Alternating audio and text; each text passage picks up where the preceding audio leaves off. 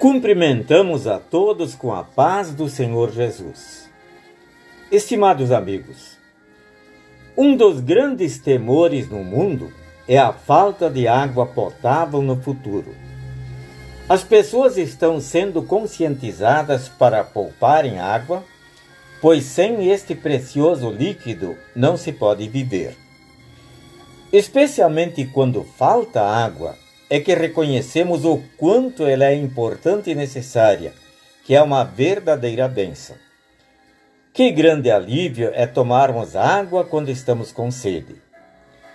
Como verdadeiro homem em estado de humilhação, Jesus também sentiu sede. João, no capítulo 4 do seu Evangelho, relata que Jesus pediu a uma mulher samaritana que lhe desse um pouco de água. Por que estranhar este pedido? Porque os samaritanos e judeus eram inimigos. Além disso, não era normal pedir um favor para uma mulher.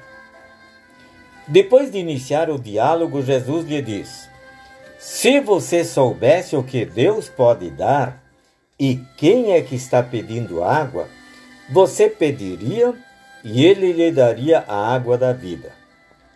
É claro que a mulher não entendeu o que Jesus queria dizer, pois ele estava falando da água que sacia a necessidade da alma. Jesus começou o diálogo com um pedido. Despertando a curiosidade da mulher, ele fez a oferta da água da vida. Essa água que sacia a sede da alma e da qual todos necessitam. Mas será que todos procuram saciar a sua sede espiritual com a verdadeira água da vida? Oh, não! Muitos tentam enganar sua sede, ingerindo outros líquidos ou águas poluídas que não podem saciar verdadeiramente a sede. O que queremos dizer com isso? É quando alguém se agarra à sua própria capacidade, pensando que pode resolver tudo sozinho, que pode fazer algo para Deus se agradar dele e aceitá-lo por causa dos seus merecimentos. Também ensinamentos bíblicos distorcidos, interpretados conforme a razão humana, são águas envenenadas, contaminadas que não matam a sede, mas ao contrário, destroem. A água viva, a água verdadeira, somente Cristo a tem e oferece. É Ele quem convida quem tem sede, venha a mim e beba. Ele oferece a água da vida através de Sua palavra e dos sacramentos do batismo e da Santa Ceia.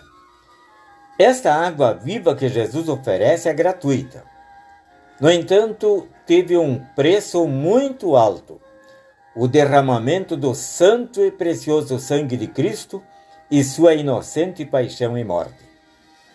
Estimados amigos, se Jesus nos oferece a água da vida, então procuremos saciar a sede com esta água, recebendo assim o perdão dos pecados e o fortalecimento da nossa fé.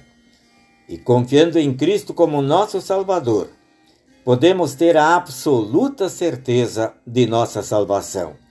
Que Deus nos conceda por sua graça e misericórdia. Amém.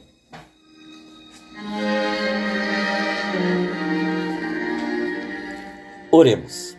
Senhor Jesus, tu convidas quem tem sede, venha a mim. Água viva em seu frescor, lhe darei do céu sem fim.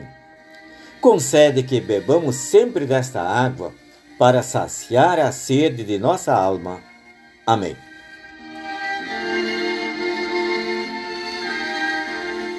Desejamos a todos um feliz e abençoado fim de semana.